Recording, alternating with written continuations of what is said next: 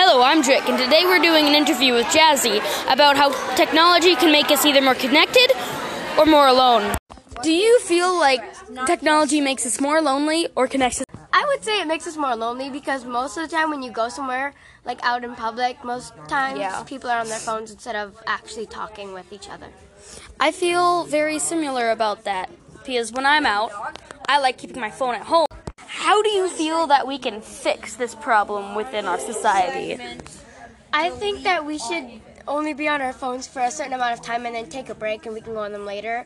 Or we should be more connected with people if we're out in public and not be on our phones as much. Do you think technology benefits us in romantic relationships or not?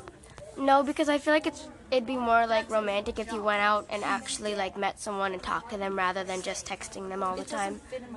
That's very logical. Thank you for your time. You're welcome. That's it for this episode. See you later, folks.